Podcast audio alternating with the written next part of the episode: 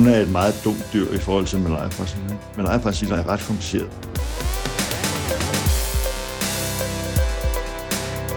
Mange af de her børn, de har malaria mange gange.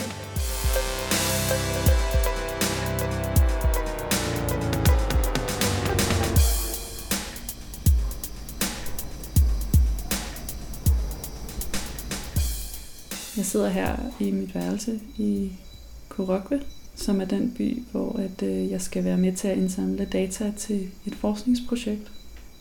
Vi ankom i går med et fly og landede sent om natten. Vi har første dag med forsøget i morgen, som bliver en introduktionsdag. Så godnat herfra.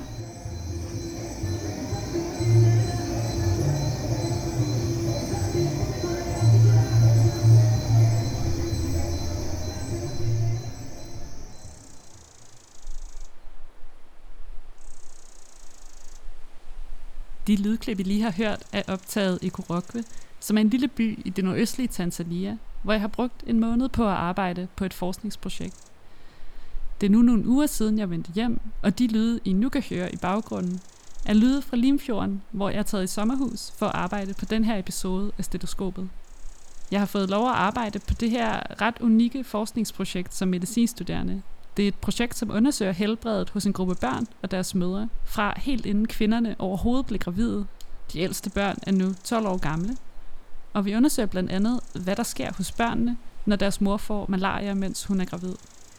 Netop malaria er i perioder meget udbredt i Korokwe og i de omkringliggende landsbyer. Og det er heller ikke helt tilfældigt, at Korokwe blev valgt, da man i sin tid byggede det dansk-tanzanianske forskningscenter. Forskningscenterets historie er nemlig tæt bundet sammen med en ihærdig indsats for at bekæmpe malaria og for at udvikle en vaccine, der forhåbentlig en dag en gang for alle kan udrydde sygdommen, der hvert år dræber over 400.000 mennesker, og som især er farlig for små børn. På denne rejse til Tanzania kommer I til at følge med i det daglige arbejde på projektet. I kommer til at høre fra nogle af de førende forskere inden for malaria og folkesundhed i Tanzania, og I bliver klogere på, hvorfor det er så svært at udvikle en vaccine mod malaria. Mit navn er Mika Andersen, og denne episode er lavet i samarbejde med medicinstuderende Bodil Hofmeier.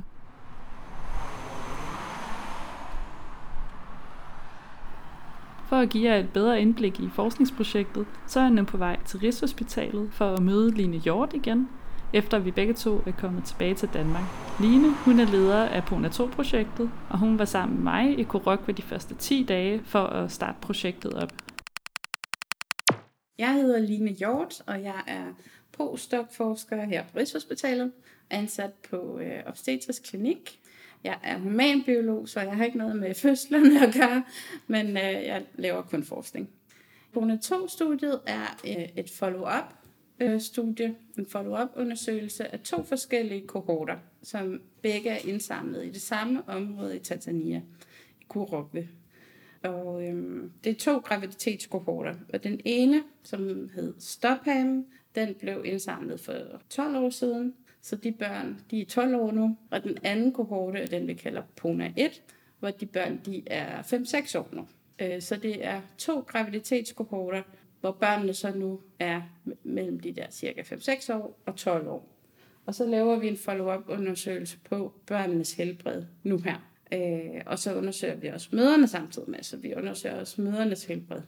Vores hypotese er, at de børn, øh, hvis mor havde malaria-graviditeten eller anemi, de er blevet født mindre. Det kunne vi se i de første øh, undersøgelser. De, de børn de blev født med en lavere fødselsvægt, selvom de var født til tiden. Så de har fået mindre næring, mens de lå inde i deres mors mave. Øh, og det ved man er en risikofaktor for, at man senere får type 2 diabetes, overvægt, øh, andre kardiovaskulære sygdomme. Så, så vi tror, at det er en gruppe, som er i højere risiko for at få de her kardiometaboliske sygdomme. Øh, og så har de så også haft flere infektioner, end man for eksempel har i et land som Danmark. Øh, altså mange af de her børn, de har haft malaria mange gange, fra de var helt små. Der er alle mulige andre interessante infektioner, man kan få derned. Øh, parasitter og bakterier, der, der er rigtig mange, der har tuberkulose også. Så teorien er også, at hvis du har mange infektioner tidligt i livet, så kan det også påvirke dit immunforsvar. Så makrofagerne, de går ind og bliver til foam cells, og du, du får en øget karstivhed og øh, højere risiko for at få aterosklerose senere. Øh, og så har vi jo taget en masse blodprøver, faseblodprøver, så der kan kigges på glukose og insulin øh, i forhold til diabetes. Ja, vi skal kigge på rigtig mange ting. Hver dag så undersøger vi et sted mellem 5 og 10 børn og deres mødre i projektet. Der blev målt en masse forskellige ting. De blev alle sammen målt og vejet. De svarer på et langt spørgeskema, de får taget blodprøver, børnene får en kognitiv test, og så får de målt den her kastivhed, som Line fortæller om, som er blevet mit ansvarsområde i projektet, så det er det, jeg har brugt mest tid på. Forskningsprojektet hedder altså PONA 2, som står for Pregnancy, Offspring, NCDs and Anemia. Så på dansk ville det være graviditet, afkom, ikke smitsomme sygdomme og blodmangel. PONA har også betydning på Swahili, som er det sprog, man taler mest i Tanzania. Her betyder det noget i retning af at blive helbredt.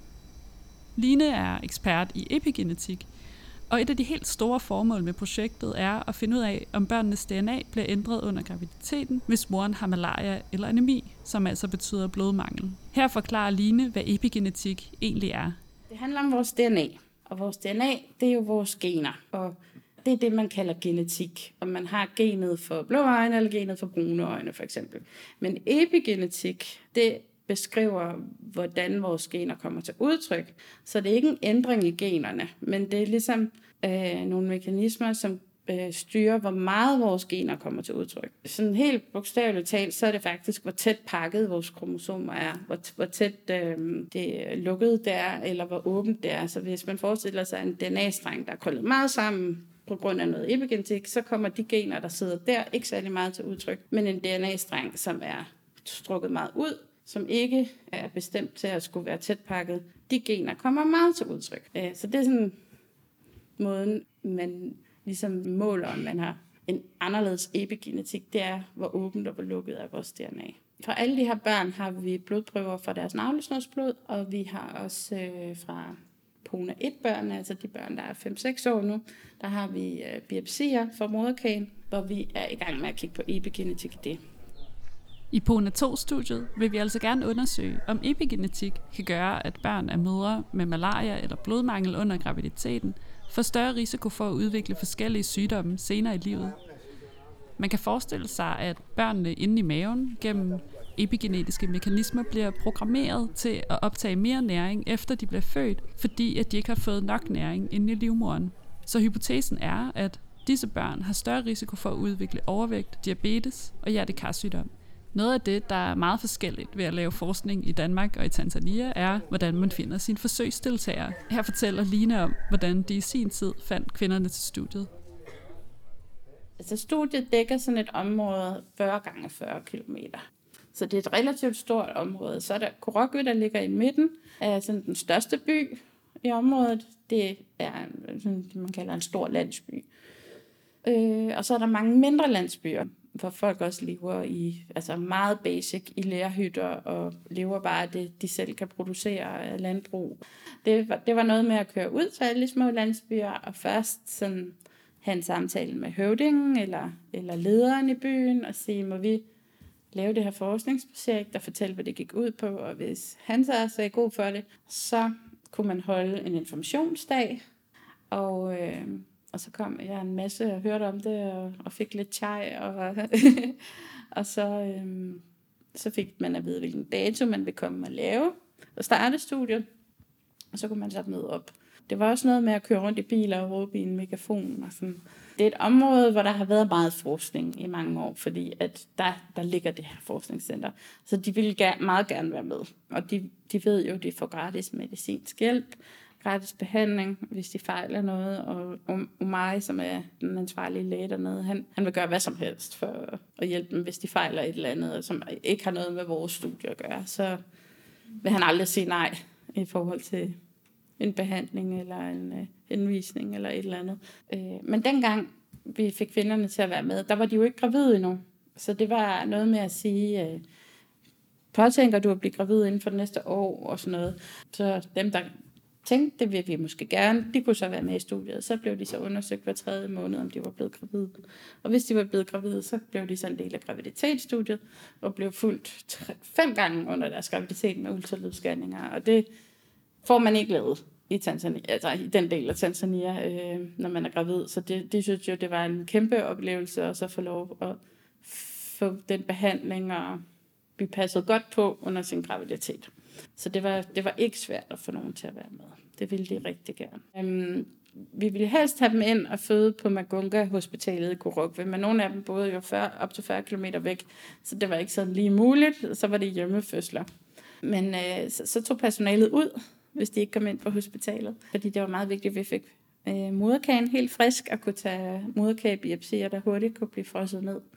Så øh, ja, der var mange. Det, man føder jo ofte om natten, også i Tanzania.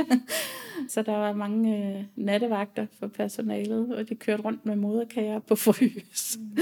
på tør is. Vi havde, øh, altså vi vidste, hvilken landsby de boede i sidst, de var med. Og det var da de fødte. Der har ikke været nogen øh, undersøgelser øh, i mellemtiden på de her kvinder. Så vi vidste, hvilken landsby de boede i. Og så har øh, personalet så kørt ud til de landsbyer og sagt, øh, nogle gange har de ovenikøbet haft adressen, øh, sådan, eller, eller huset til venstre for kirken, eller sådan et eller andet, øh, og sådan gået hen og banket på. Men ellers så har de øh, kørt ud og råbt i en megafon og sagt, øh, hvem var med i Pona 1, og hvem var med i Stopham, og sådan kom. og så har de fortalt dem om det. Øh, så det, det er den måde, man har fundet dem igen. Og så nogen havde også telefonnummer, de kunne ringe til, men langt de fleste har fået nye øhm, mobilnummer. Det er åbenbart noget, man skifter tit dernede. så så det, det er ikke telefonnummerne, vi sådan bedst har kunne finde dem ved, desværre. Det, det har været detektivarbejde ude i landsbyerne, og og sådan spørger naboen, kender du mamma et eller andet, og ved du, hvor hun er flyttet hen? Ja, hun bor længere nede dernede, eller hun er flyttet til nabobyen. Da vi spørger Line, hvad der har været den største udfordring ved Pune 2-projektet, så er svaret helt entydigt. Corona. Covid-19. Fordi vi blev så forsinket. Vi kunne ikke rigtig fornemme, hvor meget covid der var i Tanzania, øh, fordi at den tidligere præsident, som døde her i marts i år, han øh, benægtede, der fandtes covid, så man kunne ikke blive testet for covid i Tanzania, men det var forbudt at forske i det. Så vi havde sådan ingen mulighed for ligesom at sikre os. For det første er det ikke særlig smart at lave dataindsamling midt under en pandemi, for så bliver, altså, hvis de alle sammen er syge, så påvirker det alle de målinger, vi vil lave. Øh, og det er også, det vil også være farligt for os at tage derned. Især hvis det er et land, som virkelig er i knæ sundhedsmæssigt, og hvis vi kommer til at fejle noget helt andet end covid, og man er langt ude på landet i Korokke. Så det, det var svært at finde ud af, hvornår vi kunne komme afsted, også fordi personalet dernede turde ikke at sige noget om covid, for de var jo bange for at miste deres job. Så det, det var en udfordring. I tog så derned alligevel sammen. Hvilke overvejelser? Jamen, der var præsidenten død, den tidligere præsident. Han døde højst sandsynligt af covid. Men den almindelige her fra Tanzania får, får ikke lavet nogen coronatest, covid-test. Men det, som vi, jeg faktisk lige øhm, i mandags fået lavet en aftale med Peter Garrett, nede på tredje sal her på immunologiafdelingen på Rigshospitalet. Og de vil måle antistoffer for os, covid-antistoffer, i alle vores mødre og børn, når vi får prøverne hjem til oktober. Så forhåbentlig giver det os en idé om, hvor udbredt det har været. Også hvor høje mængder antistoffer de har, for, så forhåbentlig kan vi sige lidt om, hvor immune de er, hvor immune de ikke er. De er ved at søge nu om øh, etisk godkendelse til det, øh, vores kolleger dernede. Vi tænkte, at vi havde ikke rigtig noget andet valg, end at prøve at se, om vi kunne gøre Altså etisk er vi nødt til at måle det her nu. Fordi vi har en kohorte, som har blodprøver fra den periode her. Så vi tænkte, det var vi nødt til at prøve at, at se, om vi kunne få sat i værk. Så vi håber, at regeringen, og det tror vi også, at de siger ja til. Fordi at den nye præsident, som er en kvinde, det er først den første kvindelige præsident i Tanzania, hun, øh, hun er ikke bange for at snakke om covid, og hun vil gerne have, at man får gjort noget ved det.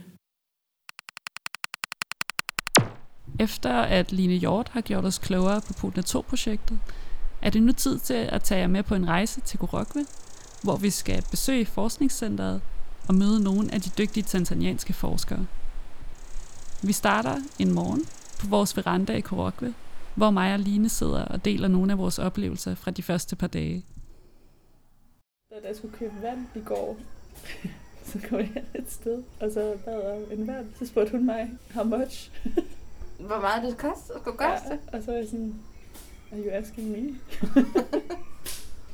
og så grinede hun. Og så grinede ham den anden. Ah, Asante. Asante. Så var der rundt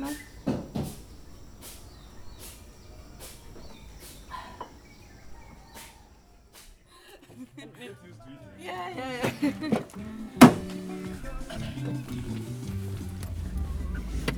Sawa. Sour. Hakuna shida. Did you get your application from yesterday? No, I. I am not couldn't- supposed to ask. No, I, I, I couldn't. Uh, it was like I was still waiting for some Velkommen til NIMRI, som er National Institute of Medical Research, Korokve-afdelingen. Man kommer ind her øhm, til den her fine, fine atriumgård er det faktisk med appelsintræer i midten. Og så har vi øh, kontorer i de her to længere, og så har vi laboratorier herover. Her hvor øhm, alt det dyre bare bliver opbevaret. Det er ikke kun der står pharmacy, så det er ikke kun øhm, øh, medicin. Der er sådan noget af det dy- de dyre øh, blodprøveglas og sådan nogle ting.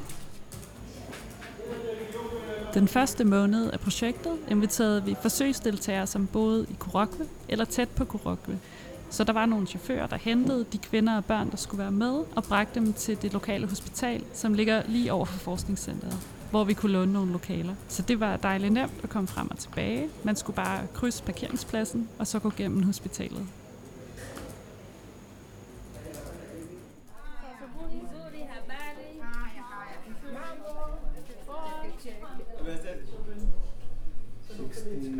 Sixty-one. 61. Right down, sixty-one. Dr. Mark. She's anemic. IHB is uh, seven point two. Omari er den lokale projektleder af Pona 2-projektet. Han er uddannet læge fra Tanzania, er specialist i folkesundhed og har en Ph.D. netop i barnets helbred under graviditet. Han er med til den daglige dataindsamling, men det er også ham, der skal tilse forsøgsdeltagerne, hvis de har nogle helbredsproblemer. Det kan være, hvis vi opdager, at en af deltagerne har forhøjet blodtryk, en lav blodprocent, eller hvis de for eksempel har smerter. Jeg tog ind for at snakke med ham på hans kontor, for at høre mere om, hvilke helbredsmæssige problemer han ser hos vores deltagere, og hvilke sundhedsmæssige udfordringer man står overfor i Tanzania. And, uh, what health issues do you see in the participants? I mean, the common thing, the common illnesses which we found among the maybe the children is uh, mainly respiratory tract infection and uh, and other febrile illness such as malaria. Uh, but for adults, like I see, most of them is just uh, like we see. We are now seeing many, some quite number of women who are having hypertension, and few have diabetes. And uh, what about um, the nutrition in Tanzania? Do you think there's a problem with not Yeah. getting enough to eat? Yeah. I think for children and mothers, the issue here, although we are seeing their body mass index improving, and now we, are, we, are, we, are, we are going towards obesity, overweight and obesity. Around 30% of women who are participating in PONA 2, in PONA 1 project had were obese, either obese or overweight. But we also see that uh, 37% of these women are having iron deficiency, and again, 37% they are anemic. So that's the problem with the nutrition. Maybe we are taking enough food, but it's not of that much quality. We are having, we are think, eating a lot, and we are exercising less, and so we are. The, the, the, our lifestyle has changed, even both within in the villages and in the towns. We are we, now have access to motorbikes and rickshaws. We are not walking. At the same time, the access to fats and carbohydrates has increased dramatically. So we are having those. Yeah, we are eating too much and exercising less. This I think is the major driving force behind uh, behind behind increased uh, rates, increased prevalence of diabetes and obesity and hypertension and other non-communicable diseases. Under dataindsamlingen hørte jeg snak om, at der var en landsby uden for Korokwe, hvor der var begyndt at gå falske rygter om, at vi ville gøre forsøgsdeltagerne ondt. Jeg spurgte jo mig om, hvad det var for nogle rygter, der havde spredt sig om projektet. You see, when you are doing research, especially in Tanzania and in communities, closed community like Korogwe and other parts of Tanga region, and this studies involving a bloody draw, it creates a lot of rumors. And initially, we they thought that uh, we are taking their bloods to sell their blood. And recently now we have these rumors. They say that we are harvesting kidneys uh, from uh, from participants. Uh, this is something which uh, there's there's have been this is, this is an on, ongoing thing. Then what we do is just to go and explain to them and that there are no nothing like that is going to happen. Majority will uh, will, will will believe us, but some will not like to take any risk. So they say no, uh, we are not going to participate, and that's okay. I aften har Line inviteret hele forskningsholdet at spise, for at fejre, at vi har haft den første dag med deltagere i Puna 2-studiet, og at det gik rigtig godt. Mig og Line hopper i en Bajaji, som er et lille trehjulet køretøj af lidt varierende kvalitet. Resten af holdet kom selvfølgelig til vores fejring, men der var nogle af dem, der var lidt forsinket. We, we are just waiting. What do? Our our friends. Vi havde en rigtig festlig aften med en masse nyama og pomfritter. Og nyama choma, det er grillet kød. Næste dag fik jeg Minja til at vise mig rundt i laboratoriet på Forskningscenteret. Daniel Minja er en af de ledende forskere på Pune 2-projektet, og han står blandt andet for at koordinere laboratorieaktiviteterne. Han er uddannet mikrobiolog og er ekspert i malariaforskning. Jeg har faktisk skrevet mange e-mails med Minja, inden jeg mødte ham, fordi han har hjulpet både mig og Line med de papirer, vi skulle bruge for at søge visum i Tanzania. Og mens jeg var i Tanzania, blev det også ham, jeg gik til, hvis jeg havde nogle praktiske spørgsmål. Welcome to the NIMRI Korogwe Research Laboratory. Like uh, our lab is divided into uh, four different wings. Uh, in 2004, I had the opportunity to visit the University of Copenhagen. By then, like uh, the Center for Medical Parasitology was uh, stationed at the Panum Institute, and uh, in 2008, that's when I started my PhD program at the University of Copenhagen. This section is the hematology section where we perform uh, full blood pictures. The, the key thing that we look at at the uh, hemoglobin level, and we also measure the white blood cell counts. And there are different thresholds that we, we look at to find out whether an individual is having like a disease or not although like uh, I didn't see like uh, much differences. Maybe the only difference is that in like in, in Tanzania, like you can simply say hi to whoever that you come across. The African setting, like if you want to go to somebody's place, you can simply go. But like uh, there, like you have to give like information that I'll be visiting you and do one, two, three. So those are the differences that I noted. Yeah, it's true. You can't just show up. But here, like you simply, you can show up and ah, I'm here. So like uh, I would say like I consider Denmark as my other home.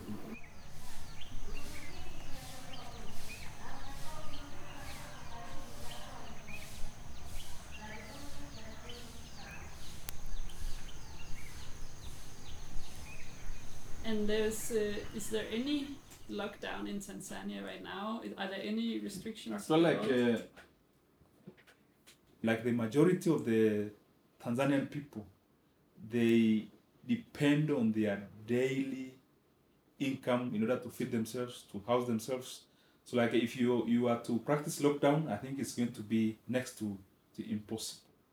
Maybe like uh, what we are trying to advocate like is the social distancing a bit, practicing like uh, avoiding like risky behavior, using sanitizers, putting on uh, face masks, avoiding like aggregation, like in multitude of people and what have you.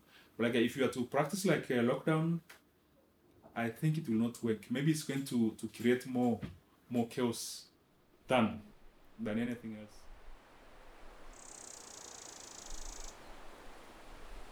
Så er vi tilbage i sommerhuset ved Limfjorden efter en kort rejse til Korokwe i Tanzania. Vi har hørt en masse om Bruna 2-projektet og snakket med nogle af de forskellige forskere. Men hvordan kan det egentlig være, at der ligger det her dansk-tanzanianske forskningscenter i Korokwe, en by, der efter danske standarder ligger langt, langt ude på landet, i en bygning, der faktisk er tegnet af en dansk arkitekt? Hvem har fået ideen til at oprette det? Og hvem har bidraget med de mange millioner, det har kostet at bygge de fine faciliteter? For at blive klogere på, hvordan samarbejdet i Korokwe er startet, så ringer jeg til Thor Teander, som har været med til at grundlægge centret. Han er professor og leder af Center for Parasitologi på Københavns Universitet, som blandt andet arbejder med malariaforskning. Jeg hedder Thor Teander og er læge, uddannet i 1982. Allerede som student, der havde jeg noget tid på epidemiafdelingen på Rigshospitalet, hvor jeg forskede et halvt år. Så derfor, da jeg øh, blev færdig som læge, så ville jeg egentlig gerne, efter jeg havde lavet, lavet en turnus og haft en medicin, så ville jeg gerne lave noget forskning mere og fik mulighed for at starte et forskningsprojekt i Sudan. Der arbejdede vi faktisk i næsten 20 år ude i en lille landsby, som lå cirka 420 km fra Khartoum, ude på en slette. Og det, der var interessant med den, det var, at, øh, at malaria var meget sæsonbetonet, for det kom kun, når det regnede. Og, øh, og det regnede sådan et par måneder om året mellem juni og juli og august. Og så derefter, så var der malaria så fra august til december. Men fra december og så til, til næste sommer, der var overhovedet ikke noget malaria. Og det gav sådan en, et sygdomsmønster, hvor stort, stort set alle i befolkningen var modtagelige for malaria. Øhm, og det kom sådan nogle store epidemier i løbet af de her våde måneder. Ikke? Bortset fra de måneder, hvor der tør, eller de år, hvor der tørke, så var der ikke nogen, der besøgte. Og så på et tidspunkt begyndte vi at arbejde i Ghana, og der var sådan lidt mere malaria-transmission. Thor fortæller om, hvordan der er forskellige sygdomsmønstre for malaria i de forskellige lande, han har arbejdet i. Han fortæller, at det kan være svært at sammenligne sin malariaforskning fra Sudan, Ghana og Tanzania, fordi befolkningerne er så forskellige, så man ved ikke, om forskellene i sygdommen skyldes den måde, malaria opfører sig på i området, eller om det skyldes noget andet i samfundet. Han ville derfor gerne finde et sted, hvor man kunne se de forskellige sygdomsmønstre i det samme område. Og så er der jo den her række af forskellige bjerge, som går op fra Kilimanjaro ned til kysten. Og, og der kørte vi så rundt i mange forskellige steder, faktisk. Og kom så til Gorkma, og, og vi vidste, eller det fandt vi ud af, at der var rigtig meget leje nede der omkring Gorkma på det der tidspunkt. Altså det her, nu er vi i 2003. Og så fandt vi ud af, at der var en by, der lå øh, lidt op igen. Og der var der meget, øh, altså malariaen var ligesom, eller, eller det, vi ser i Ghana faktisk. Altså der var mellem 10 og 50 mygestik. Og så fandt vi en anden landsby, der lå uden for Gorkve, altså mænd, og ude på sletten. Og der var malarien faktisk ligesom var nede i Mohise. Men vi havde så brug for et hovedkvarter. Vi vil også gerne se på, hvordan sygdomsmønstrene er, især om for alvorlig malaria. Og hvis man skal undersøge det, så skal man helst have et, et center, hvor man har et hospital. For det er klart, det der, at børnene kommer hen, når de bliver meget syge. Og så derfor var jeg meget interesseret kunne arbejde i Korokko. Thor fortæller, at de i første omgang får lov at sætte et laboratorie op i hospitalet i Korokwe i et nedlagt køkken. Tingene tager fart, da de får kontakt til en organisation, der hedder Malaria Vaccine Initiative, som mangler nogle steder at afprøve den nye malaria-vaccine. Og til det projekt har de fået en stor sum penge fra Bill and Melinda Gates Foundation. Så skete det, at, at den første malaria-vaccine faktisk, som, som er blevet prøvet i det, der hedder fase 3, skulle afprøves i fase 3. Og de havde brug for at skulle inkludere omkring 20.000 børn. Så de satsede på at få mellem, jeg tror det var 14 size i 11 forskellige lande. Så kunne vi så rundt med dem og fortalte dem om Gorkos herligheder. Og de sagde så, at det ville de egentlig gerne have, at vi kørte en malaria-vaccineafprøvning i Gorkos.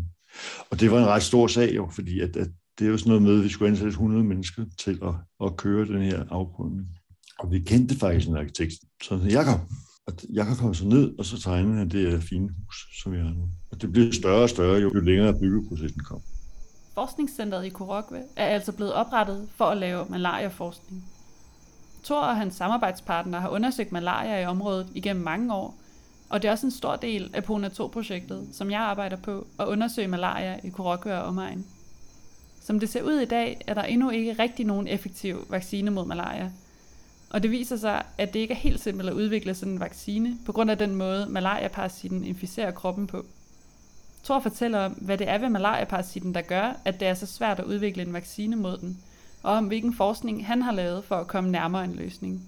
Og det er sådan, at malariaparasitter bor jo i de Øh, røde blodlemmer. Og øh, det er et rigtig godt sted for en malariaparasitter at bo. Vores immunforsvar mod ting, der er inde i røde blodlemmer, er faktisk ikke særlig effektivt. De smider ikke antigen ud på overfladen. Så, så det er faktisk et rigtig godt sted for en mikroorganisme at bo inde i sin røde blodlemme. Problemet for, for parasitten er bare, at, at for at bo inde i røde blodlemme, så skal man være meget specialiseret. Dels er der meget toksisk inde i røde blodlemme. Der er masser af iltradikaler og alt muligt andet. Og det andet er, at der er jo ikke noget maskineri, man kan overtage. Så, så man skal ligesom have hele øh, proteinproduktionsapparatet med ind. Og det er nok derfor, at der ikke er så mange øh, mikroorganismer, der bor inde i rødblodet. Øh, men det kan man lege patienter, og der bor de godt. De har dog et problem, det er, at, at når de har været inde i rødblod, i cirka, de er der inde i 48 timer. Når de har været der i, i 24 timer, så er de lavet så meget om på overfladen af det røde at det røde begynder at se mærkeligt ud. Og der har vi faktisk et system i midten, som filtrerer vores blod hele tiden. Man tænker ikke så meget over det, men røde dem har vi rigtig mange af. Jeg vil have 25 gange 10 12 i alt, hvis man har 5 liter blod. Ikke? Det er jo helt svimlende stort tal. Og de lever cirka 120 dage, så vi laver 3.000 røde blodlegemer i sekundet.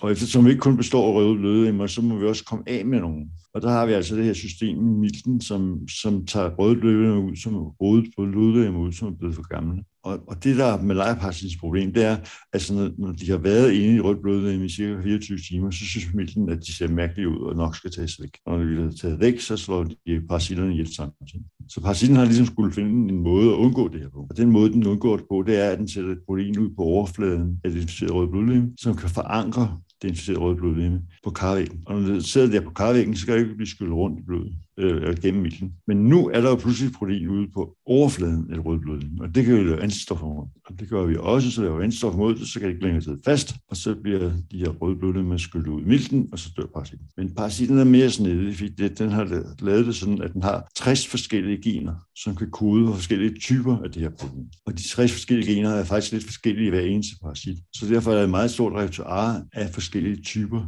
af de her proteiner. Og dem har vi været meget, meget interesseret i, lige fra starten. Øh, og det første, vi gjorde, det var faktisk at prøvede at finde ud af, hvordan er opbygget. Fordi selvom de er forskellige i alle parasitter, så er det ligesom med vores, hvis man har en hånd, at der, altså, der er en tommelfinger og en pegefinger, der er søde. Altså, der er nogle ting, man kan genkende. Selvom alle vores tommelfinger er ens, så kan man godt se, at det er en tommelfinger. Og sådan var det også, fandt vi ud af med de her øh, forskellige proteiner, eller forskellige gener, der er kodet for de her proteiner. Og det, der vores teori, det var, at man, når man bliver syg første gang af malaria, at så vil jeg de parasitter, som er bedst til at hænge fast, som har en relativt øh, bedre overlevelse. Altså det med, når nu parasitterne kommer ind i os, så er det klart, at de parasitter, der deler sig hurtigst, hurtigt vil udgøre hovedparten af populationen. Og hvis de parasitter, der er i stand til at dele sig hurtigst, fordi de er bedst til at sætte sig fast, at det er dem, der giver mest sygdom, så vil der være nogle specifikke typer af de her proteiner, som er udtrykt i de mennesker, som er mest syge. Og det vi også kunne se, det var, at, at, at, øh, at når man bliver immun mod malaria, så bliver man faktisk først immun mod alvorlig sygdom, og så bliver man immun mod mindre alvorlig sygdom, og sidst så øh, bliver man immun på den måde, at man ikke får noget særlig sygdom, selvom der er nogle parasitter steder. Så vi var meget interesserede i at finde ud af, om, om vi kunne definere nogle af de her proteiner, altså, som var associeret med alvorlig sygdom. Og det var lidt besværligt, fordi at vi vidste ikke, øh, altså man kunne ikke lave reagenser, der kunne type de her forskellige, og det brugte vi meget tid på. Men det endte faktisk med, at vi definerede et, et, et domæne i proteinerne, som binder til en receptor, som hedder EPISA, øh, og som nok er det, der skyldes, at man får alvorlig malaria. Og det, det var nok højdepunktet af det, og det blev publiceret i Nature, så det var meget fint. Og øh, den her øh, malaria-vaccine, som du snakkede om, ja. altså det, det lader jo til, at forskningscenteret egentlig er, i hvert fald pengene, det er bygget for, var for, for det her sådan, studie af en malaria-vaccine. Ja. Øh, men hvordan går det med at udvikle en, en malaria-vaccine, og er der noget forskning i Kurokve nu, som handler om, om nogle af de ting? Ja, øh, altså dels fortsætter vi jo det arbejde, som vi beskrev, fordi at ideen med, med hele det der med de her proteiner, der sidder på overfladen af parasitten, ikke? Det var, at vi gerne ville lave en vaccine, som kunne beskytte børn mod alvorlig malaria. Og det, det arbejde fortsætter. Og, og det er klart, det er blevet noget lettere af, at vi nu ved, tror vi ved, hvad det er for en del, vi skal lave antistoffer mod for at undgå det her. Så det foregår stadig. Vi har også nogle, noget arbejde omkring uh, graviditetsmalaria. Det endte jo faktisk med, at vi fik lavet en graviditetsmalaria-vaccine, som blev testet i, uh, jeg blev så ikke testet i Tanzania, men blev testet i Benin og i Danmark, eller i Tyskland. Og der har vi faktisk lige fået nogle flere penge til at lave en, en afprøvning til, med en forbedret udgave af den vaccine. Så vi er ikke helt tilfredse med den indslag, vi fik. Selve fase 3-afprøvningen viste jo, at den der malaria-vaccine havde en vis effekt. At den forhindrede cirka en tredjedel af malaria-tilfældene. Og det, det er jo ikke nogen fantastisk god effekt af en vaccine, vil jeg sige. Men det er klart, at hvis man regner ud, hvor mange malaria-tilfælde der er, hvor mange man kan forhindre, så kan man forhindre temmelig mange malaria-tilfælde. Jeg er, ikke, jeg er lidt i tvivl om, om jeg synes, at den vaccine er god nok til, at den skal rulles ud. Men WHO er ved at køre et meget stort program, hvor man afprøver vaccinen i ja, mere end en million børn på distriktsniveau, for at se, om man kan rulle den ud i, i, i, i forbindelse med vaccinekampagnen. Problemet er også, at den skal gives, den her vaccine, fire gange og, øh, og den skal gives på tidspunkter, som ikke er dem, man normalt bruger til vaccinationsprogrammerne. Så, så, så der er nogle øh, udfordringer med at skulle inkorporere den i vaccinationsprogrammerne. Og om det er cost-beneficial, det, det er jeg ikke sikker på. Tror du, at man, man får udviklet en malaria-vaccine, som har noget, der altså, er tættere på at dække 100 procent? Det bliver jo ikke som med corona, vel? Altså, fordi at corona er et meget dumt dyr i forhold til malaria-vacciner. Altså, Malaria-parasitter er ret kompliceret, har en kompliceret livscyklus og har været rigtig gode til at snyde sin immunsystem over en lang tid. Altså, så, så det, er en, det er en mere vanskelig opgave. Jo, jeg tror på, at vi på et tidspunkt kommer med rækken.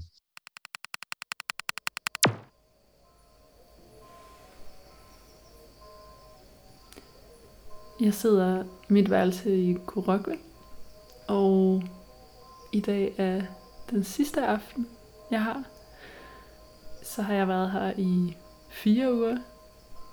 Og øh, det er lidt vildt, at det er slut. Øh, jeg synes, det har været virkelig spændende. Og det har været rigtig sjovt at få lov at være med til projektet og til at møde alle dem, der, der arbejder her.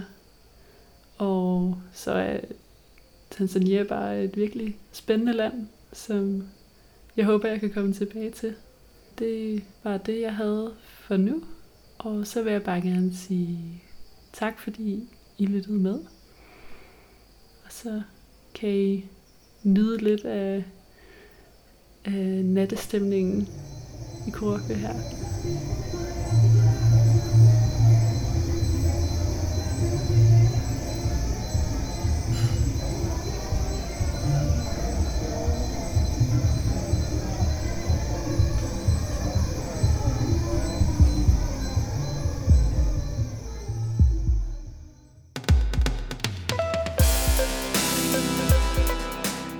Majority of the Tanzanian people, they depend on their daily income in order to feed themselves, to house themselves.